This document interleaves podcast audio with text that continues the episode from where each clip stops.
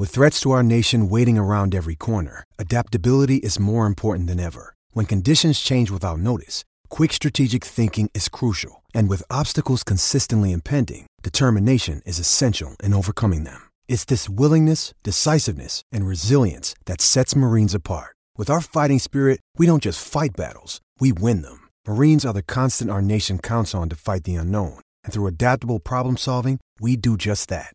Learn more at marines.com. Don't come out. Don't start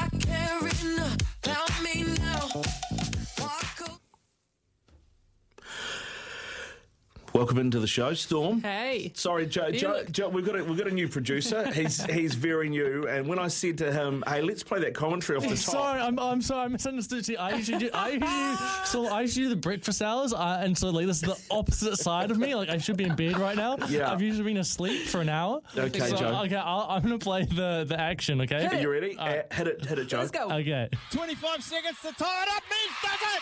Bailey Mees has tied up the game. 53 all. In your life, could you imagine a 10 point comeback? Toeava's not done. She finds Beats and finds Toeava. Oh, They're going to biff it in. there's a lob pass. They find Nweke. Five. There's a Oh, contact. Ah, contact. Two. Don't One. contact, don't. Nweke. No. Oh, They've run out of time. The Mystics botched that at the very end. We're going into extra time. Three minutes extra time. 56 all.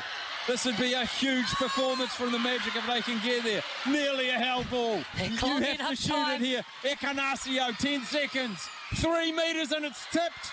It's tipped by Fitzpatrick. Oh, this is a big shot right now. Contact. Five seconds to go. Ekenasio with the ball in hand. This is the match right here. The Hooter. There it is. Both defenders have to stand aside. This is a freebie. Game, set, match, magic, a magic. Once again in Hamilton. There you go. Um, uh, very own a Mark call, Stafford with what a call. yeah. Yeah. and Brooke Lever getting in there. She's you know ex Magic player as well, so she would have been excited uh, with with Steffi there. It was great. I was there too, actually, working for Sky Sport, um, and I kind of zoned out of the game pretty early on because the Mystics were up by ten at first quarter time. And I was just worried about my job and my interviews, and I don't know. I was like, Mystics again, they're just going to trounce them. And then what do you know? Lo and behold, I was up at my seat, pacing up and down the sideline. And then hello, checked and looked at the scoreboard and went, "Hang on, what? When did that happen?" What is going on here? But um, it was awesome, really awesome for the Magic and their fans. Obviously, being at home in, in Hamilton, there um, they they erupted, which which was great because it's been tough going for the Magic in the first two rounds. Like on this show just last week, we were talking about them being in um, sort of dark places early in the season. So good on them beating the the Premiership favourites. What a round! What around? I mean, didn't didn't the Stars put about twenty odd on them the week before? The Stars put 19 on them. Yeah. Yeah. And then um, they lost by one to the Pulse, and that was a, a close game. But uh, yeah, they, did, they just weren't looking good, to be honest. And like I said, we had really, you know, in pre match, we were talking about. You know, how are we going to make this exciting? Like the Mystics obviously obviously going to win, but how do we convince people that it's still going to be a good game? And man, oh man, Anna Harrison and I really had to eat our words. Yeah. Because it was a great game. Led mostly by Ameliaranne Ekenasio, who you heard um, Brooke Lever mentioning there in that commentary. She just, yeah, MVP performance, really stepped up when they needed her to, which is great for the Silver Ferns in a big old World Cup year. Yeah, well, fantastic for the Silver Ferns in that year, and, and fantastic for her and for the Magic as well, because I've felt like. I've, you know, in the uh, in the like past couple of years, that she's been a player whose shooting percentage just isn't quite good enough to be in the Silver Ferns, not as a starting shooter. Yeah, well, it's funny, right? Because she's a goal attack. And so in New Zealand, we've always had these shooters. You think back to Irene, and, you know, now we've got Grace Nweke who hog the ball because they get under the post and they shoot at 90% plus. And so the goal attack's role has always kind of been that playmaker and um, bring the goal shoot into the game. But Ameliaranne is someone who needs ball in hand and can shoot from distance. And because she's a confidence player, is sort of what we mean when we say she needs to play well to get better as she goes on. She likes to put the ball in from all over the circle, and sometimes that means that her percentages are going to be lower. Uh, but when you've got Grace Nweke under the post, I'm talking about in the Silver Ferns, of course, you can afford to do that. But it just looks like her numbers are lower because of that reason. But she finished that game at 85%, so for a goal attack, yeah, it's good, good numbers. That's, Good that's numbers. very good numbers. Actually, earlier in the season, uh, I noticed that Grace Nweke got switched out for a quarter to uh, to play goal attack in a game, um, and And I and I just remember thinking, I wonder what the thinking is here. Is is that just because she, as a young player, it's a coach going, "Hey, why don't you do this for a quarter and see what it's like to be on the other end, so you can understand what this player needs more from you." Yeah, I mean, I had the similar sort of thinking going on there, and we spoke to Tia Winikerei, the new Mystics head coach, and it was a bit of the Mystics had that horror show at the end of last season when they lost Grace Nweke to injury, and they had no plan B. And no other shooters to play, and no game plan B. And so it was a bit of that, you know, like what if we lose our goal attack? We might have to put Grace out there.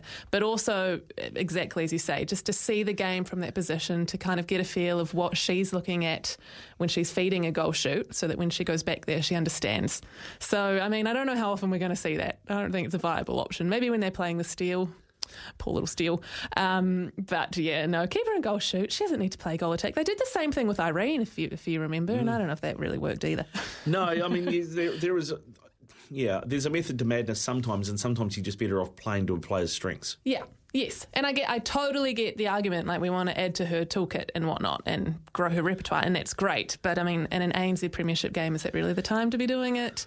You don't want to make a mockery out of the Premiership. No, that's mm. that. Yeah, that is hundred percent. That is, and I mean the good mm. thing about this is it mixes the competition up a little bit, right? Because oh. it was looking very much like the haves and have-nots after two rounds. The table was almost in halves after mm. round two, which Yep. was getting really disappointing. And we saw the Stars beat the Steel by 34 goals, and then, you know, the Magic lost by 20. And we were thinking, oh gosh, those two are just not going to get a look in. And now, uh, yeah, we've seen that great win against the Mystics. Which was just unbelievable. First time getting an overtime match, which is great. People love watching the overtime matches, but the tables, you can't read too much into it at the moment, um, Rick, because of how many games different teams have played.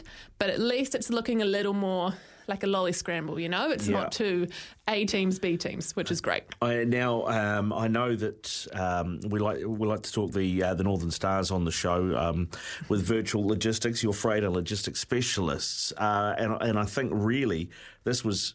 It was a nice moment, wasn't it, to see Katrina Rore play for the Stars against her old team. Yeah, uh, crazy, crazy. The Stars seem to have a knack of bringing out retired uh, defenders, I must say. I was a little bit peeved that I didn't get the phone call first, but, you know, it's all right. We'll, we'll put that to bed. Uh, Katrina we can Dore- make a phone call. No, We'll have you out absolutely not. next week. I mean, you've got like a, what, she's almost played 100 tests for the Silver Ferns versus um, two tests that I have. I can understand why they went with Katrina. Um, and, and she was great. She's actually from Beachlands, of all places, Oh, yeah. out in East Auckland. So she's she comes from the Stars region, which kind of is that south southeast um, catchment there. So really cool full circle moment for her. But yes, funnily enough, it was against the Pulse where she spent so many years uh, with the franchise and up against Tiana Metuarau, who she would have played with when when she was still playing with the Pulse, and just totally shut her down. I must say, didn't really do anything too amazing when it comes to statistics. Um, I don't think she had any intercepts, but a few gains here and there. But really, just took Tiana out of the game, and she's the Pulse playmaker. So that was a huge contributor to why they got that eight goal win when everyone was probably picking the Pulse to win that game. Yeah, well, I mean, that's, I, I think most would have thought that, but the Stars have started the, the season on fire, right? And it kind of annoyed me that people were talking them, um, not talking them down, but in all the conversations in the off season and the pre-season were, yeah, it's going to be the tactics and the mystics and the pulse are always good. And nah, I don't know about the stars. We don't care about the stars. And I don't know whether they heard that. And I know, having played for the franchise, we do love to be the underdog and really grab onto that little sister. They're the new franchise in Auckland underneath the Mystics' shadow. Um, and they're stepping up. Maia Wilson in particular. She shot at 91%. I think that might be her third game in a row, shooting over 90%, which is impressive. We are used to seeing that with Grace Nweke, um, but it's great to see Maia come out and perform the way she is. And yeah, watch out all the other teams, I say. If the Stars continue the way they are, they're, they're ones, to, ones to beat. Yeah, I mean, you look through that team, you know, Gina Crampton's in there as well, Holly Fowler, you, you mentioned Katrina Maia Wilson, Jamie Hume as well. I mean, it's, it's not a bad team on paper. It's not at all. And it's the attacking end that they've had for the past three seasons. So people, I don't know, whether just were like, ah, yeah, we've seen that team before, we don't care. Where it's like, well, you should probably be worried about them because they have grown these combinations for three seasons now. They lost a grand final last year. Yeah. So, And then they added a massive piece in defence. well, Katrina only stepped in for one game. I don't know if she'll be hanging around. I reckon there might be, there might be conversations. I know. I was hoping we could get her on a show, but she's um, obviously mum of two now, so a bit hard to get her at this time of the uh, of the evening. But I'd love to know what they're thinking because um, Ellie Temu, who's a great, great defender for the Stars, is young, and she was out with COVID for that game. Um, so whether Katrina sticks around or not, because obviously Kayla Johnson was their preseason loss with her pregnancy, there is a spot there to be filled. There is. Yeah. There is. Yeah, watch the space. Watch the space. Um, talking about the pulse, how big a loss do you think we're starting to see of uh, Ali Dunners? Yeah, I think now, especially after that game, um, we've just been talking about people are starting to realise that yes, it is a big loss. And in the first two games for the Pulse, they looked really good, and Amelia Walmsley had been playing goal shoot, and people hadn't really heard of her, didn't know who she was, um, and she's a meter ninety whatever, and shoots really accurately. So everyone's like, "Oh, great, we've got this new kid. She's doing well," um, but unfortunately, just got a little bit outmuscled uh, by the Stars defence on Sunday. And I just I think that that's where we see or saw her inexperience and just the fact that she is very new to this league. And it's great to have a you know awesome start to the season, and I'm sure she's going to continue continue to have some great games. But she's no Aliyah Dunn, who's been there for a long time and very unflappable and you know a cool, calm customer out the back there. Um, yeah, Amelia got sent to the bench for, by, by the Stars defense, so they're still it's still not in you know I'm not counting out the pulse in any way. Yeah. But yeah, after round three, I'd say we are seeing it more. That that is a big loss for them. Yeah, you just, I mean, a young player needs to fi- figure out how to deal with the sharp elbows of one Katrina Aurora. Yeah, yeah, yeah. And Kale- Kelera now, I Tautau, the um, she's actually a Fijian international, but lives here in New Zealand. She was MV- MVP for that match, and prior to that game, she hadn't been getting too much court time because we had Ali Team and Holly Fowler.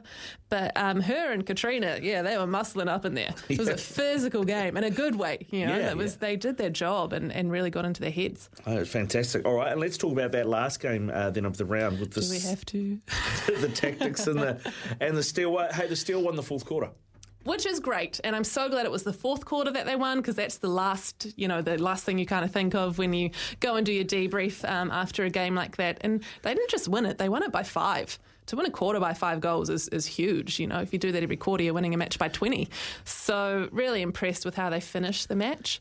Um, looking forward to uh, catching up with Marianne Delaney Hoshek from the Tactics shortly to see how she felt about it.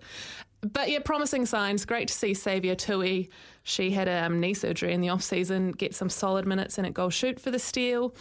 Limited minutes still, only played the two quarters, uh, but she looked really, really promising. Um, put up some good ball, was strong. You know, up against Jane Watson and Karin Burger is, is no easy task at all. So great to see her out there. And hopefully, this helps the Steel just get a little bit of momentum and keep their kind of smiles on their faces and know that, you know, they're not completely out of it just yet. No, not just yet. Not just yet. They've they, they've they've certainly got the bodies there, right? They do. Look, they've got Kate Heffernan in the midcourt, and Yeah. she is she was mid quarter of the quad series in the international quad series last um, last time it was played, and had a real standout season in the black dress for the Silver Ferns. Uh, and they've got Te Huinga Reo Selby Rickit, their captain uh, in defence, Kate Burley, who's just super fun to watch. So they've got some firepower in that defence, and of course they brought Sammy Winders down Yeah. from the Magic. So they've got the players there that know how to win, that have the experience. They're just going to take some time to replace that attacking, I guess, game gameplay that they lost when George Fisher, um, English international, went down with an ACL preseason. So a lot to unpack there. But it's early days. Early It's days. early days. Don't write them off yet. Don't write them off just yet. Uh, so, having a look at the moment at the table, uh, f- four rounds in, uh, well, four, yeah. Four, It's confusing. It Three is. rounds in, but some teams have played, played four. four. games. Yeah. So it, yeah. And that's the top and the bottom team, right? So the Stars have played four, they're first on nine. The Steel Yes. have played four, they're uh, sixth on zero. Uh, then in between, you, second, you got the Mystics played three on seven. The Tactics played three on six. Pulse played three on six. The Magic played three on four. And all of a sudden, that table doesn't look so much uh, a game of two halves, if, if you like. Yeah, absolutely. And that's the um, fantastic thing to come out of round three for me because we were very worried about the blowouts in round two. So great to just kind of jazz it up a little bit again. Yeah, indeed. There you go. Uh, we're talking uh, netball here on Centre Pass in focus on SENZ with Storm Purvis. Uh, talking the Northern Stars too there with virtu- uh, Vertical Logistics, your freight and logistics specialists. Proud partners of the Northern Stars and leading the way in personalising your freight services. When we come back, Marianne Delaney Hoshek is going to join us.